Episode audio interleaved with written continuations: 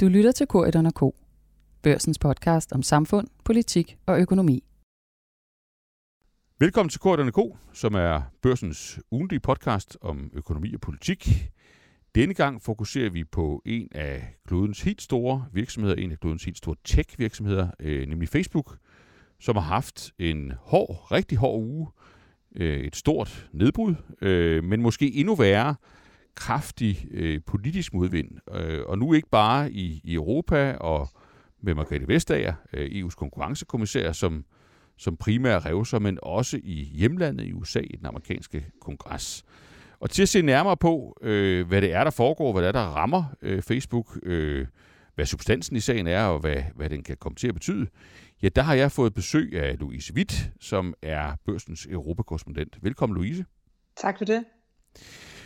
Louise, du følger den her sag øh, tæt, og det gør du jo øh, selvfølgelig, fordi den er vigtig, men jo øh, ikke mindst fordi, at man kan sige, rødderne øh, til den her øh, kritik af, af big tech og, og, og hele spørgsmålet om, om regulering, øh, ja, i hvert fald en, en af de dybe rødder, øh, jamen, den finder man jo i Bruxelles, øh, hvor, hvor du befinder dig, altså øh, i, i EU, hvor, hvor kritikken øh, på mange måder startede. Øh, Øh, I den her uge bredte den sig til, til USA. Kan du ikke lige give os et kort ris af, øh, hvad er det for et stormvejr, der er tale om? Jo, som du nævnte, så har det jo været en hård uge og et stormvejr øh, i flere omgange på Facebook. Det startede i mandags, øh, mandag aften i dansk tid, hvor der var det her øh, alvorlige nedbrud, øh, et, faktisk det værste i over to år for Facebook, på fire forskellige deres tjenester, som er nogle af de mest brugte i verden. Både øh, Facebooks eget site og Instagram, og også de her beskedtjenester Messenger og WhatsApp.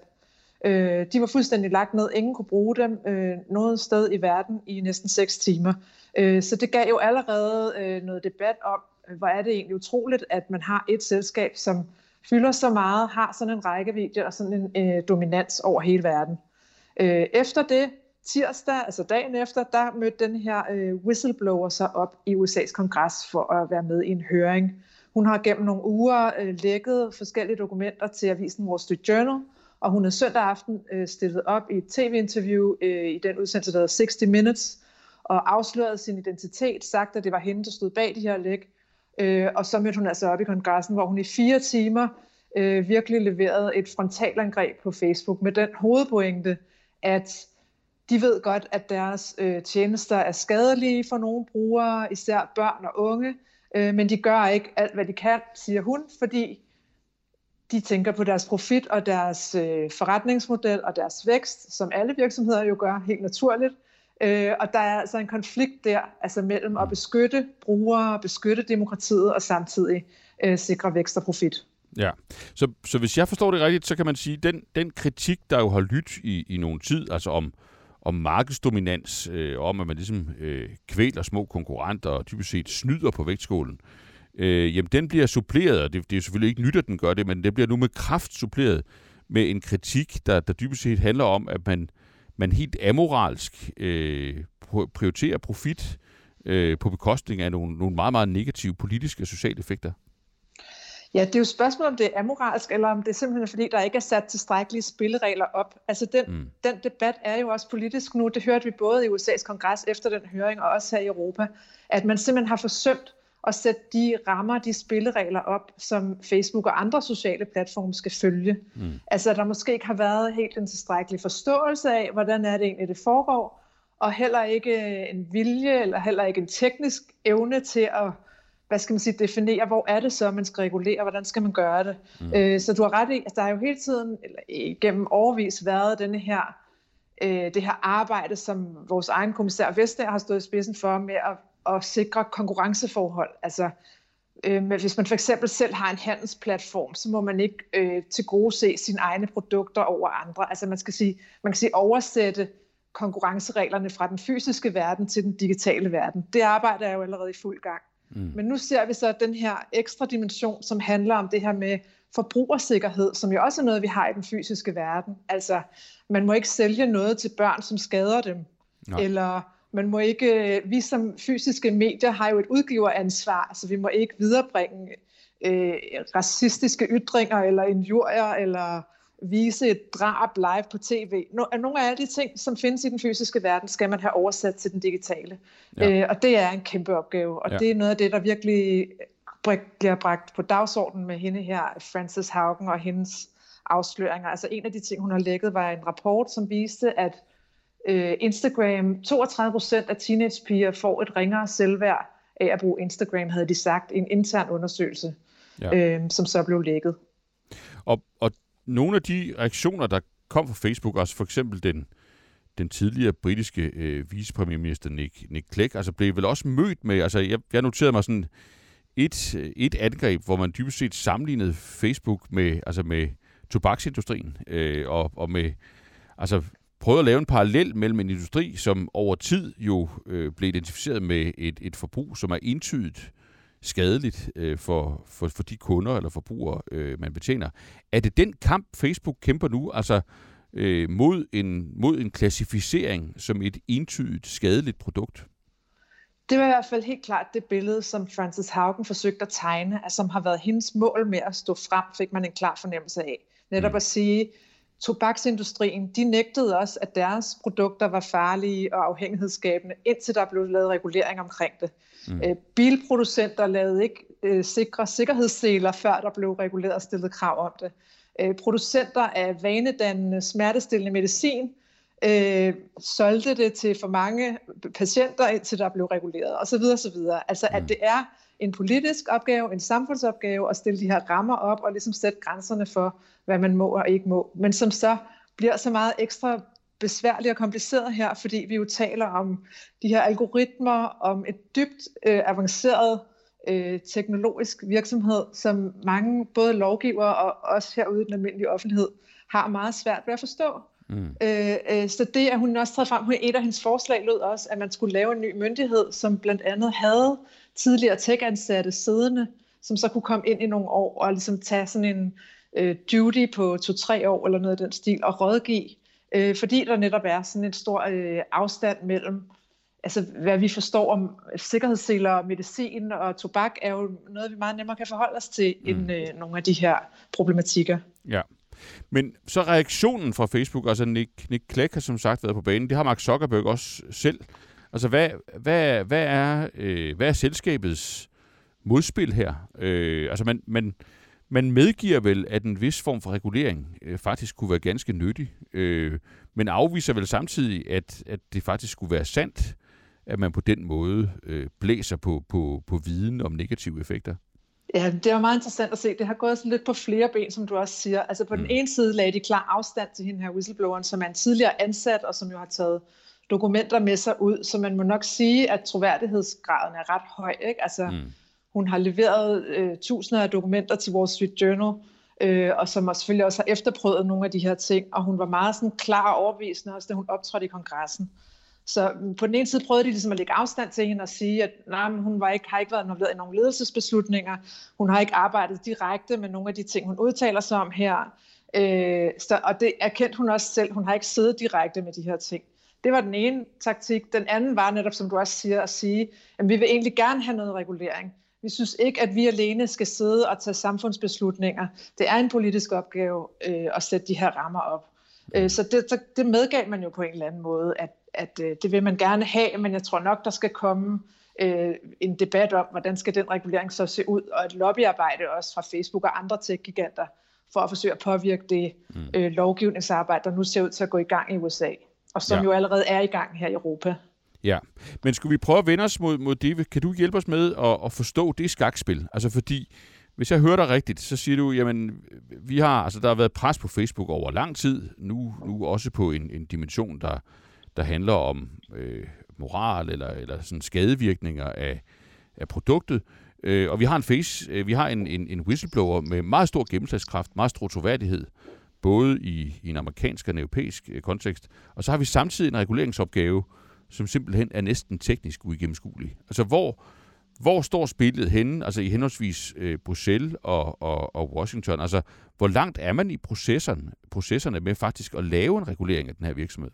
Der har været sag på sag på sag. Ikke? Hvis man tænker på Oxford Analytica, den her skandale med, at et privat firma havde fået adgang til millioner af brugeres data, eller da Rusland blandede sig i den amerikanske valgkamp, øh, og blandt andet ved brug af Facebook, der har jo været den ene gang efter den anden, hvor man har sagt, nu skal vi gøre noget, og fornemmelsen kan godt lidt være sådan, der sker aldrig rigtig noget alligevel. Så mm. spørgsmålet er jo, om denne her gang, det vi ser nu, virkelig er en form for vendepunkt. Altså at i USA taler man i hvert fald om, at det her med, det handler om børn og unge, er noget, der måske kan samle øh, partierne mere, end man ellers har set. Altså hvor det tidligere har handlet meget om det her med politisk spil, splittelse, måtte man øh, hjælpe oppositionen i en valgkamp, måtte man øh, opfordre til øh, demonstrationer og den slags, øh, også nogle gange viderebringe øh, information, der måske ikke var sådan helt fuldstændig øh, sandfærdig.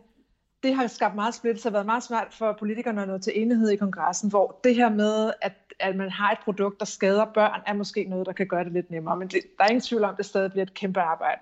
Mm. Det, det foregår også i mange forskellige udvalg, fordi det her jo er noget, der både berører forbrugerrettigheder, ytringsfrihed, øh, teknologi, forretningsmodeller. Så der er jo utrolig mange forskellige ligesom, vinkler af det, der skal spille sammen.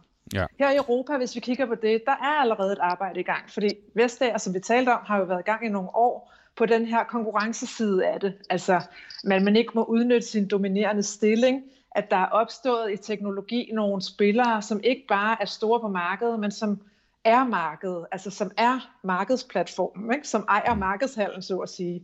Øh, så hun fremlagde i sidste december det, der hedder Digital Markets og Digital Services Act, som er en ordentlig mobbedreng af ny øh, digital lovgivning for tjenester og markeder. Mm. Øh, og den er på vej sin gode lange vej gennem EU-systemet nu, er ved at blive forhandlet i parlamentet og skal også forhandles af landene. Øhm, så der er jo sådan set allerede et tog der, man kan springe på, hvis man vil ind og stramme på nogle af de her ting, der også handler om det mere etiske forbrugerbeskyttelsen osv. Ja. Øh, og det har en klar fornemmelse af, at noget, der vil øh, få ny energi nu, kan man sige. Altså de, den del af debatten, som er blevet bragt op her med den her høring. Ja.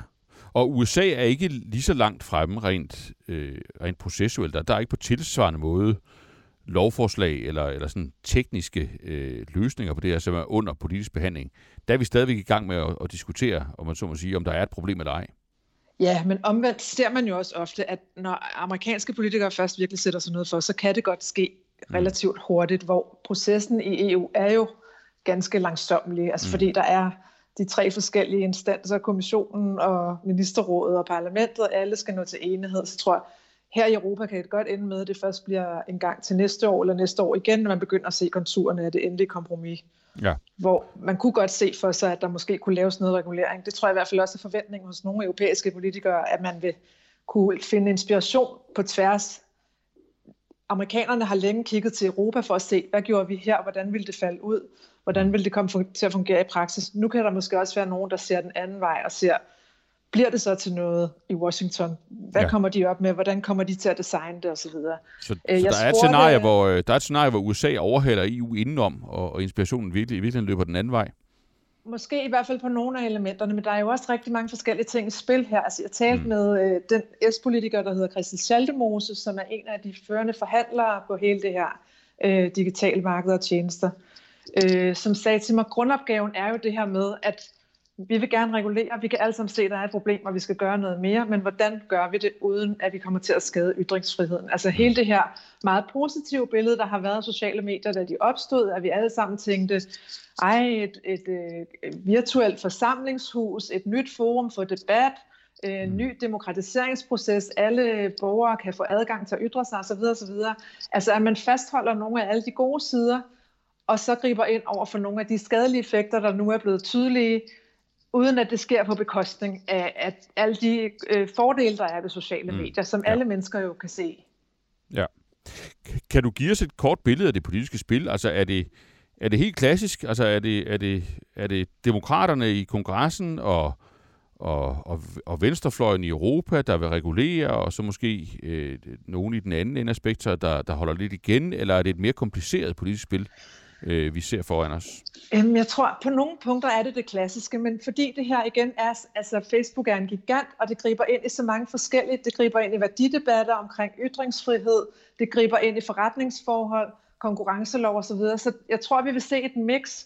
På nogle punkter er der en klassisk hvad skal vi sige, modsætning mellem hvor meget skal vi regulere tech-sektoren, uden at vi kommer til at slå dem ihjel. På den anden side er der også altså de her mere etiske ting med, selvfølgelig skal vi beskytte børn og unge mod øh, mobning og psykiske problemer, altså hvor, som, som skærer på en anden måde på tværs. Og det tror jeg i hvert fald er noget af det, man ser i kongressen lige nu. Mm. Spørgsmålet er jo så, om det er en mere forbigående fase, eller det er vejet. Men i hvert fald den høring, der var i tirsdags, var der helt klart en anden sådan, tværpolitisk opbakning, end vi har set tidligere, hvor andre høringer har udviklet sig til sådan det klassiske øh, mundhuggeri mellem republikanere og demokrater om, øh, at man bare vil slå erhvervslivet ihjel, eller man vil øh, hvad hedder sådan noget, under, undertvinge ytringsfriheden og fjerne de ytringer, man ikke bryder sig om politisk og den slags. Mm. Der så man pludselig en anden harmoni. Og, og, og i Europa, altså er det, er det samme mønster, altså at, at det også er på tværs af det politiske spektrum, at man faktisk øh, ønsker at gå ganske langt med reguleringen? Det bliver spændende at se nu, hvad det her egentlig kommer til at betyde i Europa. Altså Vestager har talt om faktisk i noget tid, at hun så det her sådan større convergence, altså større øh, hvad skal man sige, samling mellem Europa og USA, at der faktisk også i USA var en bevægelse hen imod at begynde at ville regulere noget mere mm. øh, på, øh, på de her spørgsmål. Hvad betyder det så i praksis, at man pludselig ser, hvis, der, hvis det lykkes, det ved vi jo ikke, men hvis det lykkes at få sat et arbejde i gang i, i øh, USA's kongres, hvad betyder det så for processen her i Europa? Normalt så regner man jo med, at de her ting tager overvis i EU-systemet. Sådan er det sat op, og sådan er vilkårene, når man skal sidde. Øh, der er jo store politiske grupper i parlamentet, men jeg tror, at, jeg tror godt, vi kan se, at det kommer til at sætte noget mere fart i det. Mm. Men der er ingen tvivl om, at de samme, nogle af de samme politiske konflikter vil jo være der, og der vil være masser af lobbyarbejde på alle sider for at forsøge at påvirke det her. Ja. Øh, jeg forstår, at det franske formandskab, som tager over efter nytår, at det er noget, de har tænkt sig at øh, sætte fokus og fart i. Så det bliver meget spændende at følge. Ja. Hvis man lige slutter med at prøve at få sådan dit, dit gæt på, hvor, hvor, langt, øh, hvor langt det her kan, kan løbe. Lad os nu sige, lad os nu sige man, man på den ene side øh, sad og havde en, en, øh, en bunke Facebook-aktier, øh, og på den anden side sad og, og var en af de, en af de, de kritikere, øh, der, der virkelig ser øh, Øh, de her tech-giganter som en, en trussel mod, mod demokratiet, og måske endda mod moderne menneskers øh, trivsel. Altså så vil man jo sidde med, med hvert, sit, hvert sit håb, eller hvert sin forventning. Men, men hvor langt øh, kan den her øh, regulering realistisk set komme til at gå? Altså er det alene et spørgsmål om, at, at man vil se øh, øh, en, en form for regulering, der giver, en, der giver indsigt i, hvordan Facebook virker, hvordan algoritmen i virkeligheden er sat op? Øh, eller kan man forestille sig, at man, man løber helt hen til en regulering, der decideret øh, altså begrænser den brug af sociale medier, vi kender i dag? Det er jo det, der gør det så rasende interessant, netop som du siger, ja. at der er to helt forskellige billeder af det her. Ikke? Hvor man kan sige, på den ene side, så vil man som aktionær nok tænke, ja, ved du hvad, der har været den her debat i overvis, og hver gang der kommer en sag, så himler vi alle sammen op, mm. og så går der et par måneder, og så falder det lidt til sig selv igen, og i sig selv igen, og livet går videre. Ikke? Mm. Men jeg tror, det der, det der bliver rigtig spændende at følge nu, det er også omkring Facebooks image. Øh, en helt separat anklage fra hende her, Francis Haugen, som vi ikke har rundet nu, det er, at de har overdrevet deres øh, attraktion over for unge brugere. Altså at de allerede igennem noget tid har overdrevet over for kunder og øh, annoncører, hvor mange unge brugere de egentlig har. Mm. Altså, og det også skulle være derfor, at de har øh, sat det her arbejde i gang med at lave nye produkter, nye tjenester for unge og endda for børn, øh, for, fordi de godt kan se, at de har et problem. Øh, hvis det viser sig at være, det, det har hun skrevet i en klage og sendt ind til Finanstilsynet i USA, så vi ved ikke endnu, det er jo sådan noget, de er i gang med at efterprøve. Vi ved ikke, om det er rigtigt eller forkert, om det kan dokumenteres. Men hvis det er rigtigt, det kender man måske også fra sin egen familie, fra sin egen omgangskreds, at Facebook begynder at blive et produkt for de ældre, ja. og ikke noget, som unge mennesker egentlig øh, synes er særlig interessant. Altså måske endda synes er lidt kikset eller lidt gammeldags. Så kan det virkelig blive et problem. Ikke? Altså mm. regulering eller ej. Hvis de mister deres reach over for unge målgrupper, øh, så vil man som aktionær, tror jeg, begynde at være rigtig bekymret. Mm. Og tilsvarende i forhold til at rekruttere talent, øh, tech-sektoren, der er jo kamp om talenterne. Det, det er jo ikke sådan, at øh, de bare står i kø uden for døren. Så hvis Facebook begynder at blive et sted, hvor det måske endda er lidt kikset at arbejde, eller ikke så attraktivt, eller ikke så interessant som for andre produkter, altså hele den her sådan, øh, frie, øh, øh, hvad skal man sige, innovative øh, arbejdsplads ikke er det mere, som den var engang, så vil det jo også blive et kæmpe problem.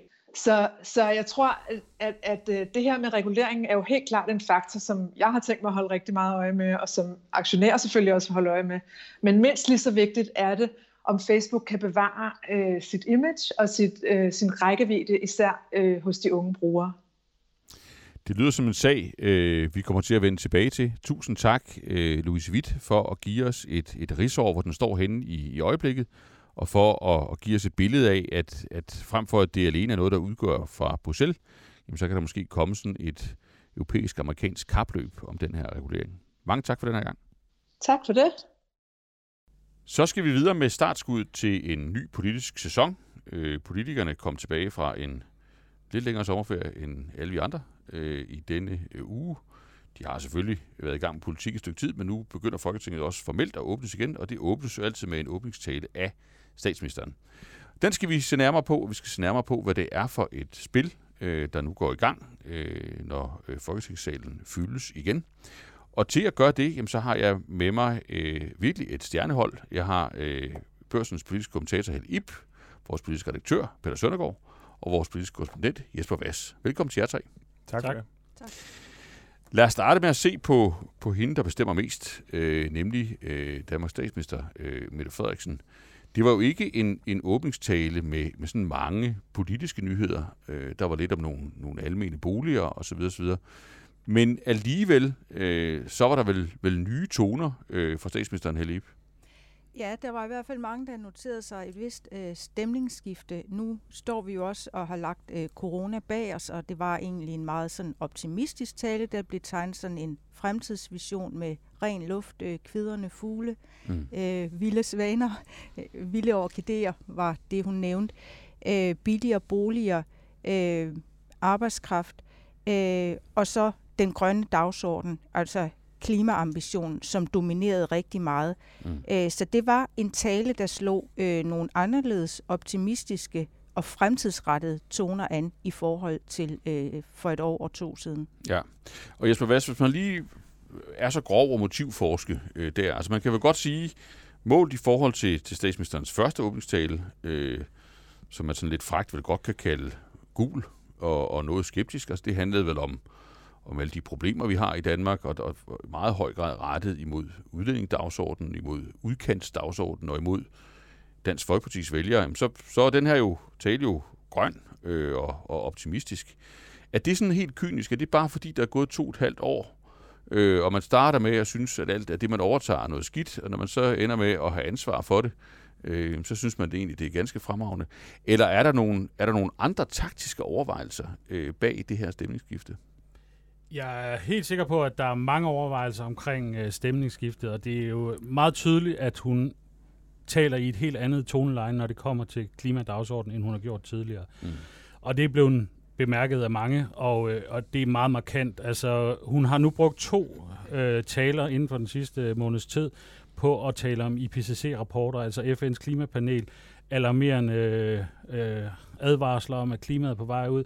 Så hun er gået all in på at cashe ind på klimaet og vil gerne stå som den grønne.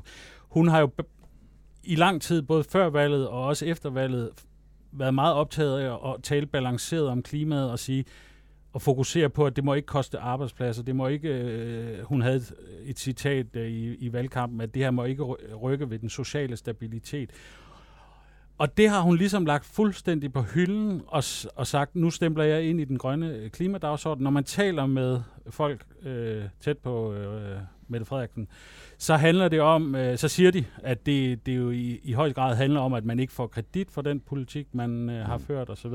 Men der er også helt klart et udtryk for, at den her grønne dagsorden er blevet en ny slags, øh, en, øh, en, en, en kampplads, mm. hvor alle partierne forsøger at positionere sig og skal stå stærkt, og det er også det, Mette øh, Frederiksen, hun øh, forsøger ved at, ligesom at, at gå all in på det, mm. og, og, og vil være sådan, altså, totalt grøn. Ja. Øh, så, uden så, forbehold. Ja, så, så Peter Søndergaard, hvis man ligesom, vi, vi, vi kan jo ikke vide det, fordi vi kan jo ikke sådan lave en hjernescanning af, af statsministeren, i hvert fald i det her øh, regi. Så, så, så hvis vi bare lige tager en sidste runde på motivforskning, altså er det lyst eller nød? Altså er der også nogle, er der også et pres, øh, om man så må sige, altså fra, altså fra meningsmålinger, fra altså også parlamentarisk støttepartierne og, og så videre, eller, eller er det sådan proaktivt, at, at der skiftes ham her? Altså, der er pres på mange af de ting, du nævner. Meningsmålingerne mm. viser jo stadigvæk, at den grønne dagsorden uh, ligger rigtig, rigtig højt, og måske endda stadigvæk øverst uh, mm. hos uh, vælgerne. Uh, så det er klart, at man er nødt til at stemple hårdt ind i det. Mm. Uh, og uh, støttepartierne har jo netop, som Jesper også er inde på, kritiseret regeringen for at være for fodslæbende i den grønne omstilling. Øh, og det synes de måske ikke selv er retfærdigt, men derfor vil de gerne stemple, stemple hårdere ind i den her, øh, den her dagsorden. Og man kan jo også se, at øh, fra den blå side øh, er der jo også øh, stemplet hårdere ind i, i klimadagsordenen. Vi har set for eksempel Jakob Ellemann Jensen også øh, være blevet mere grøn i den måde, han øh, betoner sine ord på. Mm. Øh, selvom han jo så har et ret splittet bagland øh, i forhold til den dagsorden, men så, så er formanden i hvert fald blevet meget, meget grøn. Øh, og, og derfor er Mette Frederiksen nødt til at tage bestik af det, mm. fordi at ellers så risikerer hun jo, at nogle af de vælgere, der ikke tror på, at øh, Socialdemokratiet er grønne, at de måske går over til enten Venstre eller de konservative, som jo er, har nogle, haft en periode øh, mere grønne toner, end øh, Socialdemokratiet har haft. Mm. Jeg synes, der hvor det bliver interessant, det er så, øh, hvornår øh, den her signalgivning om, at man er blevet grøn, øh, hvad det så betyder øh, når det så bliver til reel politik. Mm. Altså nu er der selvfølgelig landet en landbrugsaftale, men hvis man kigger længere ned ad vejen, så øh, bliver det spændende at se, om der kommer flere grønne aftaler allerede det her efterår, eller om det bliver på signalniveauet mm. øh, med, med den her grønne dagsorden fra statsministerens ja. side. Men kunne vi lige prøve at få jeres hjælp til at, at så dykke ned i den, i den grønne kasse, øh, om, om man så må sige? Fordi, altså, for, først parlamentarisk, altså, det, det er, jo, det er jo fuldstændig fast praksis for støttepartierne, og det er jo både Enhedslisten, SF og, og de radikale, at man, man udtrykker utålmodighed, frustration, øh, Øh, ofte faktisk i temmelig skarpe øh, vendinger, med at, at nu skal der ske noget. Øh, hvor, hvor reelt er det, Helib? Altså er det bare... Er det bare sådan en plade, der skal spilles, fordi man lige skal have mine vælgerne om, at, øh, at hvis man vil have det rigtig grønt, så skal man ud til venstre for Socialdemokratiet?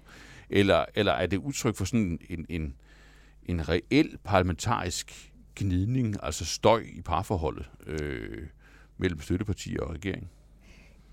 Ja, jeg opfatter det mest som et forsøg på at positionere sig i, kon- i den mm. konkurrence, der er i mm. øjeblikket. Æ, altså, vi ser de radikale pludselig tale om, jamen, hvorfor 70, hvorfor ikke et et mål om 80 procents ja. reduktion i 2030. Mm. Æ, vi har oplevet Venstres formand, Jakob Ellemann Jensen, øh, her aktuelt under åbningsdebatten sige, hvis øh, vælgerne betror ham magten efter næste valg, jamen så skal det grønne øh, være det allervigtigste. Mm. Øh, klimaomstilling og Mette Frederiksen, ja, også så sent som på Socialdemokraternes kongres, talte hun om, at det her er vores generationskamp, det er det grønne. Mm. Men når man så zoomer ind på de konkrete ting, og der må jeg sige, øh, der er jeg helt enig med Jesper, vi har endnu ikke set det materialiserer sig i, der rent faktisk er et flertal, der så træffer nogle lidt mere kontroversielle beslutninger. Mm. Det er stadigvæk, og det er ligegyldigt næsten hvilken område du tager, hvor der er indgået aftaler øh, om øh, grøn omstilling og nedbringelse af CO2. Uanset hvilken aftale øh, vi zoomer ind på, øh, så er det øh, i høj grad beroende på nogle øh, fremtidsplaner, nogle måltal, nogle ønsker, nogle ambitioner, der i høj grad står og falder med det, de kalder tekniske potentialer. Mm. Mange af de rigtig hårde beslutninger er faktisk skubbet enten til tæt på næste folketingsvalg eller til på den anden side af et valg. Mm. Så det, det handler om nu, det er øh, for de forskellige partier og i hvert fald ikke tabe momentum eller stå øh, som de svage næste gang øh, danskerne skal spørges, fordi der er der en klar opfattelse af, at der bliver klima et rigtig, rigtig hot emne. Ja. Og er det også, når du sådan zoomer ind, Jesper Vass, på, altså på, på hvad, der, hvad der foregår på gangene på Christiansborg, er, er det så også analysen, altså at det her, det handler om positionering, det handler om at se tilstrækkeligt grøn, eller mest grøn ud til næste øh, valg. Det handler ikke i virkeligheden om crunch time, og det er ikke sådan, at vi skal forvente, øh, at vi får forløb øh, her i, i, inden i, i, i nær fremtid, hvor der for alvor træffes vidtgående beslutninger på, på klimaområdet. Der er ingen tvivl om, at klimadebatten i mange, meget lang tid har været præget af, at den foregår på det her signalniveau. Hmm. Altså, vi har et uh, ambitiøst klimamål i 2030 på 70 procent. Det er meget, meget strakt, og, og valgforskningen viste jo, at det var afgørende i, i valget 2019. Og, men det er jo først svært at, at, at, at, ligesom at, at at levere politisk, når man kommer ned i konkreterne. Mm. Og det er jo ikke, fordi regeringen og, og de andre partier ikke er nået nogen øh, stykker af vejen, men de har taget de øh, lavest hængende frugter. I den her landbrugsaftale har man fundet nogle milliarder til at udtale landbrugsjord, mm. men når man på et tidspunkt skal enten have mindre øh, animalsk produktion, eller skal regulere landbruget, nu skal det ske ved frivillighedens vej, så kommer der jo nogle politiske skæld i, øh, igen, som, øh, som bliver svære at forene på den måde, man så i, i den aftale, der landede i, øh, i mandags. Men der er ingen tvivl om, at det her det handler om signalgivning, og det handler om, at det er kryptonit for politiske partier at mm. være bagstræber på, det, på klimaområdet. Mm. Og, og det var, altså, nu skal man jo selvfølgelig passe på, at man ikke øh, tænker meget, meget øh, ondsindede motiver ind i alle politikere, men altså, at se Mette Frederiksen stå og omklamre Maj Villersen, øh, politisk ord for, enhedslisten, som på, på det grønne, det er jo meget sigende for, at den her dagsorden har så meget strøm ude i befolkningen, i hvert fald på principniveauet, at alle vil ind og ligesom stå det rigtige sted og være, blive set på dem, der gør det rigtige mm. i den her dagsorden. Du kan ikke tåle at være bagstræberisk. Men kan vi så få sådan en paradoks, altså en, en paradoxal periode, hvor alle bliver grønnere og grønnere, øh, men hvor man omvendt kan sige, at det, det de kloge så siger, der skal til, altså for eksempel en stor skattereform, øh, det får vi stadigvæk ikke. Apropos, undskyld hvis jeg må, øh, det med, det må med den grønne skattereform, fordi ja. det nævnte du også, øh, altså CO2-afgiften, alle er jo enige om, at det er den vej, man skal gå, hvis man skal nå 70%-målet mm. mest effektivt. Og der tyder det jo allerede på, at det bliver ikke i det her efterår, at man mm kommer øh, skridtet videre. Der bliver hele tiden sat små ting i gang, for eksempel også i landbrugsaftalen, hvor man sætter penge af til at lave bedriftsregnskaber. Men Skatteministeriet har nedsat en gruppe med Michael Svare, mm. som først kommer i slutningen af året. Tidligere vismand. Ja, ja. tidligere vismand og økonom ved Aarhus Universitet. Og der er allerede øh, på Christiansborg taler man om, at det bliver først til næste år, man kan begynde diskussionen om det, og det er slet ikke implementeringen af den øh, på alle sektorer. Så et, et hårdt gæt for jer tre, I kan jo bare give mig et ja eller nej. Får vi sådan en stor skattereform, inden der er valg i Danmark? Det kommer an på, når der er valg. øh, jeg næsten altså, tro, du var politiker, ikke? Så det, ja. øh, en stor skattereform, nej, det tror jeg faktisk ikke, vi gør. Nej. Altså, det, der, kan godt komme, der kan godt komme nogle ting, men, men øh, som Jesper også er inde på, Michael Svares øh, ekspertgruppe her, kommer jo, den rapport, der kommer i år, er jo en delrapport, mm. øh, og så kommer der en ekstra rapport igen næste efterår. Mm. Og der kan jo meget, altså, det, det ved vi jo ikke, men der kan jo meget vel være kommet et valg i mellemtiden der, mm. så hvis der, hvis der er det, så nej, så gør det ikke, fordi hvis, jeg tror, vi skal have begge rapporter fra Michael Svare se, før vi får en, øh, en CO2-afgift mm. øh, indført i Danmark. Så der kommer jo til at gå øh, minimum et år, før det kan lade sig gøre. Det bliver ikke det her efterår. Og selv hvis vi siger, at der ikke har været afholdt valg før øh, efteråret 22, hvor den her slutrapport skal komme, som jo for alvor skal øh, udfolde, hvordan man kan gennemføre sådan en ensartet CO2-afgift.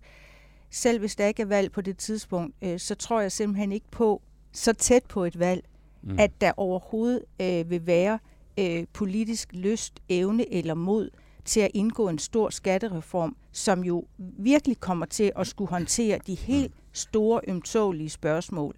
Fordi hvis man indfører en ensartet CO2-afgift, som alle eksperter jo er enige om, er den øh, billigste eller mest omkostningseffektive vej øh, i klimaomstillingen, jamen så betyder det jo også, at du på et eller andet tidspunkt øh, skal tage højde for, at der kan komme til at mangle nogle øh, milliarder i statskassen øh, mm. på det tidspunkt, hvor øh, Danmark så faktisk er blevet grønnere, mm. og det betyder også i hele omstillingsprocessen, at man skal tage stilling til, jamen, hvordan øh, skal øh, virksomheder, udvalgte erhverv, borgere så kompenseres mm. for at undgå øh, de her unødige øh, sideeffekter, der kan være ved sådan en afgift.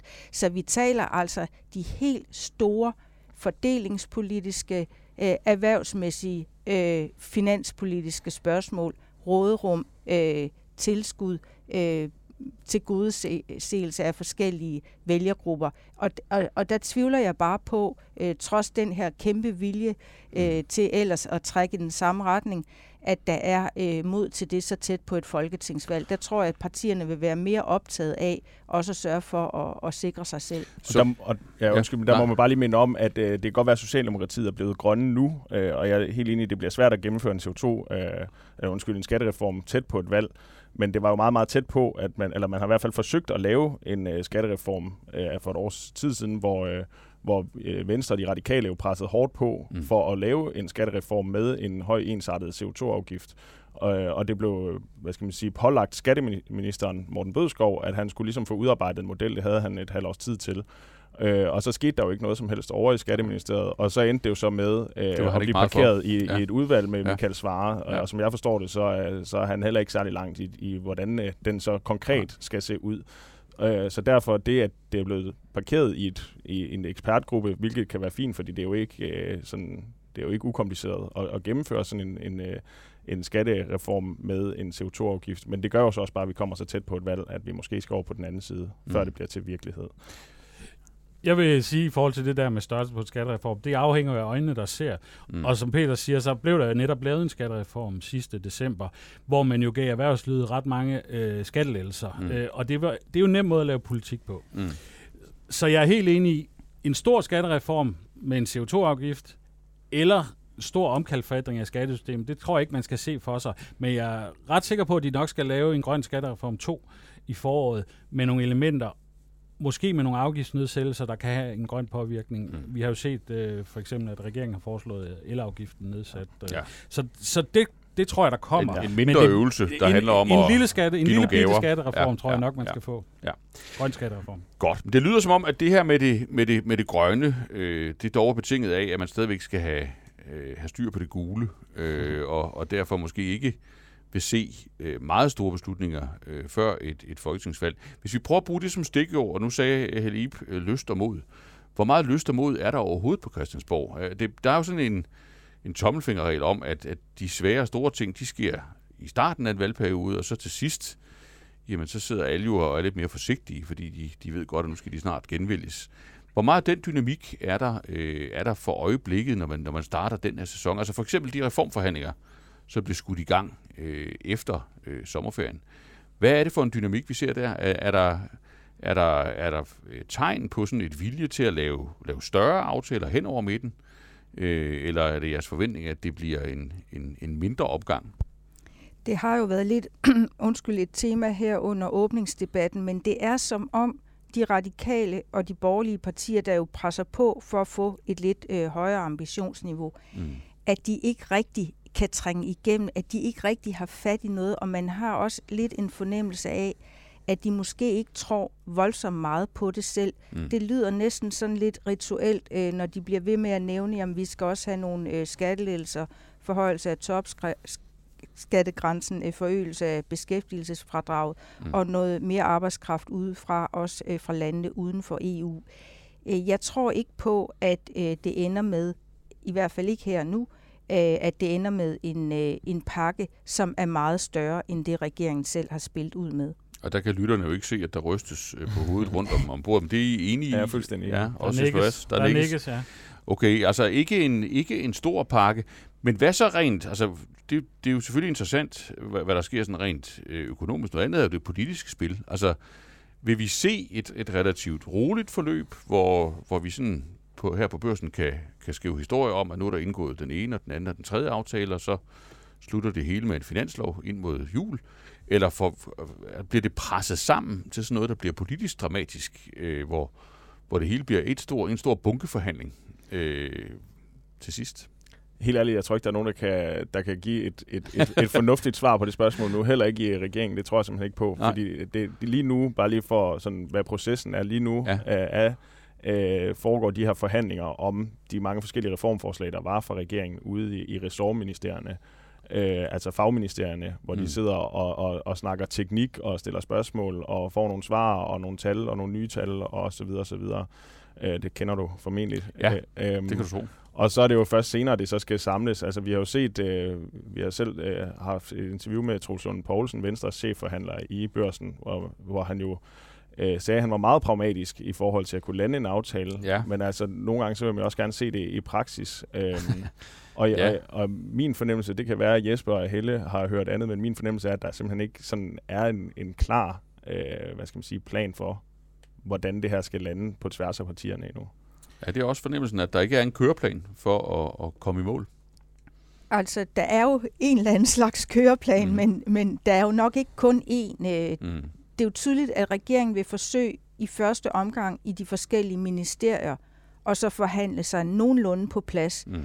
Øh, men man undgår jo selvfølgelig ikke, selvom man gerne vil lukke nogle separate delaftaler, så undgår man jo ikke øh, det endelige spørgsmål øh, omkring finansloven, som jo typisk er øh, det parlamentariske grundlag, der skal lægge stemmer til, mm. øh, og hvor, hvor øh, venstrefløjen jo så kan komme til at acceptere, at de egentlig øh, stiltigende mere eller mindre må acceptere en økonomisk politik, der også øh, rummer øh, nogle øh, politiske forlig, regeringen har gennemført øh, med de borgerlige, mm. øh, som de måske ikke bryder sig om. Og det er jo alt fra aktiveringspligt til beskæring af, af dimittentsatsen til ja. nyuddannede ledige. Kan vi lige få jeres vurdering af kalenderen? Altså, hvor, hvor lang tid har regeringen her? Nu, nu er vi starten af oktober. Øh, hvor lang tid har regeringen til ligesom at få indgået nogle, nogle aftaler med de blå partier hen over midten, før man så ligesom skal have ryddet banen til at sige velkommen til SF og, og Enhedslisten og de radikale, og nu så skal der føres rød politik, før man kan lave en, en, en finanslov. Altså, hvordan ser de, det sidder de jo helt sikkert og kigger på i Finansministeriet. Hvad, hvad vil jeg være jeres vurdering? Det er et rigtig godt spørgsmål. Tak. Jeg vil sige til det med kalenderen, at øh, jeg jo når jeg taler med folk, øh, så er det klart, at regeringen havde måske håbet, at man kunne lave en hurtigere aftale, end man kan. Mm. Men det er øh, de store partier, som forhandler, ikke øh, interesseret i. Nej. Så Truls Lund Poulsen, man skulle måske lægge lidt mere mærke til, til altså, fotoet øh, end til citaterne, da han gav en sit altså, det er også ja, det med køreplan. Det, er med, det kan godt være, at regeringen de har selvfølgelig nogle planer for, hvordan det skal gennemføres. Ja. Men, men jeg tror ikke, at de sådan ligesom helt ved, hvor de andre partier er endnu. Altså, nej, nej. hvad de vil være med til, og hvad de ikke vil være med til. Præcis de sidder netop nu og stiller spørgsmål og venter på spørgsmål. De har ikke engang fået de spørgsmål, de har stillet over i Beskæftigelsesministeriet, i Skatteministeriet rundt mm. omkring. Øh, og de begynder at komme ind frem mod efterårsferien. Efterårsferien er jo totalt lukket land, så jeg tror ikke, man skal forvente realitetsforhandlinger øh, før efter efterårsferien, øh, hører jeg. Men det, man taler om i forhold til det her, i, i, især i Blå Blok, det er, at landbrugsforhandlingerne øh, lagde nogle skinner ud, fordi at man så jo, at Blå Blok formåede at stå sammen. Ja. Øh, altså, Liberale Alliance mødte nærmest ikke op til forhandlingerne. Mm. Øh, kan jeg vist godt sige, uden at, at fornærme nogen. Mm. Øh, Nye Borgerlige gjorde i, i, i et større omfang, men det var jo VK, der ligesom øh, svingede takstokken. Men der var enighed i, en, enighed i den borgerlige blok om, at hvis man skulle have en aftale, der gav mening også for landbruget i deres øjne, så skulle man stå sammen. Og skulle man have is i maven. Og man skulle have is i maven, ja. og når Mette Frederiksen og Prehn øh, kom med alle mulige mm. ultimatum, så skulle man bare kalde deres bluff, og det mm. lykkedes jo. Mm. Og aftalen blev jo også øh, markant, øh, altså der kom flere penge mm. til udtagning af landbrugsjord, øh, end der var planlagt. Mm. Så de fik jo øh, ret meget ud af det. Og i Blå Blok er der mange, der taler om, hvis vi kan gøre det samme på reformer, så kan det være, at vi kan rykke regeringen. Mm. Fordi jeg er enig med Helle, altså tegningen i den der skitse, øh, Danmark kan mere et, er, at den er svær at gøre større, fordi der er jo nogle elementer i øh, altså aktiebeskatningen, højere dagpenge osv., øh, som de borgerlige partier jo gerne vil have ud, og så går man den forkerte vej, og så skal man opfinde noget nyt, mm. der går den rigtige vej, og det er, hvis man nævner topskattegrænse og hvad der, hvad der ellers har været på bordet, så er det jo noget, regeringen ikke kan spise, så det, det er nok svært at se, at den bliver meget større, men man taler om, at hvis Blå Blok kan holde sammen, så kan det være, at man kan få et, et vride i de her reformer. Mm. Men der er også nogen, der tvivler på, om, om, det, om kittet holder. Mm. Så hvis kittet holder, øh, så, så er jeres forudsigelse, at, at taktikken vil være ikke at indgå delaftaler på den korte bane i væsentligt omfang, og så i virkeligheden, at vi, at vi får noget at skrive om i avisen ind mod jul. Jeg tror godt, man kan måske på arbejdspligten kan forestille sig, at man kobler det lidt ud, fordi mm. det er mm. sådan et særligt spor. Men jeg tror på det, der handler om arbejdsudbud, reformer, der, der tror jeg mest på et samlet spor. Som løber ind i december? Det er svært. Det løber i hvert fald ind i november. I hvert fald ind i november. Godt. Lad os slutte med, med bare et, et par enkelte øh, emner mere, som, som er oppe. Mangel på arbejdskraft. Der er lige indgået en meget, meget lille trepartsaftale. Arbejdsgiverne ville knap nok stå ved den. De, de havde travlt med at fortælle, hvor dårlig den var, øh, straks efter de havde indgået den.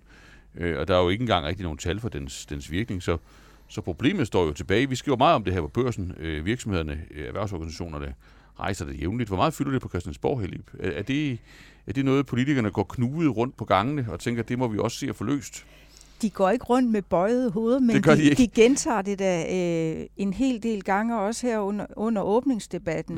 Mm. Øh, og det er jo også indlysende, at Mette Frederiksen for nylig har jo stået på øh, Dansk Industris topmøde og sagt, øh, I har den øh, øh, erhvervslivets bedste regering, eller noget, noget i den. Du Mm. også øh, forsikret, at virksomhederne selvfølgelig skal have den arbejdskraft, øh, de har brug for i alle led.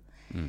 Øh, men det er som om, at øh, de partier, der vil presse nogle hårde, også øh, hårde politiske ændringer igennem, at de ikke helt kan få fat øh, i øjeblikket. Og et, øh, et hovedspørgsmål bliver jo nok, hvordan stiller de radikale sig? Fordi det kunne være nøglen, hvis de radikale lavede en eller anden form øh, for øh, musketeriet øh, med de blå partier, mm. hvis de borgerlige ellers øh, stod sammen med de radikale om det, og så presse et, et helt andet ambitionsniveau igennem, ikke bare øh, for reformer og øget, øgelse af arbejdsudbuddet på længere sigt, men også for at skaffe ekstra arbejdskraft øh, på den korte bane. Mm. Omvendt vil jeg så også sige, at man skal jo heller ikke overvurdere, hvor meget øh, de her forslag, der sådan set popper op hver halve eller hele år, om at ændre lidt i beløbsordningen, hist og pist, øh, hvor meget det reelt øh, vil kunne give eller Mm. løse det aktuelle problem, virksomhederne står med. Mm. Og så en sidste snublesten, øh, eller snubletråd, øh, ydelserne, øh, de sociale ydelser. Det nogen kalder for fattigdomsydelserne, altså de, de nedsatte satser i øh, kontanthjælpssystemet.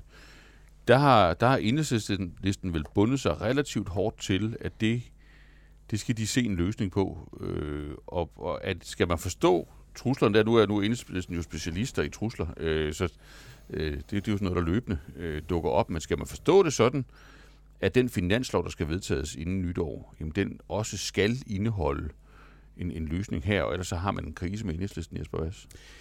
Det havde jeg jo troet i lang tid, men øh, når jeg snakker med folk i enhedslisten, så tror jeg ikke længere.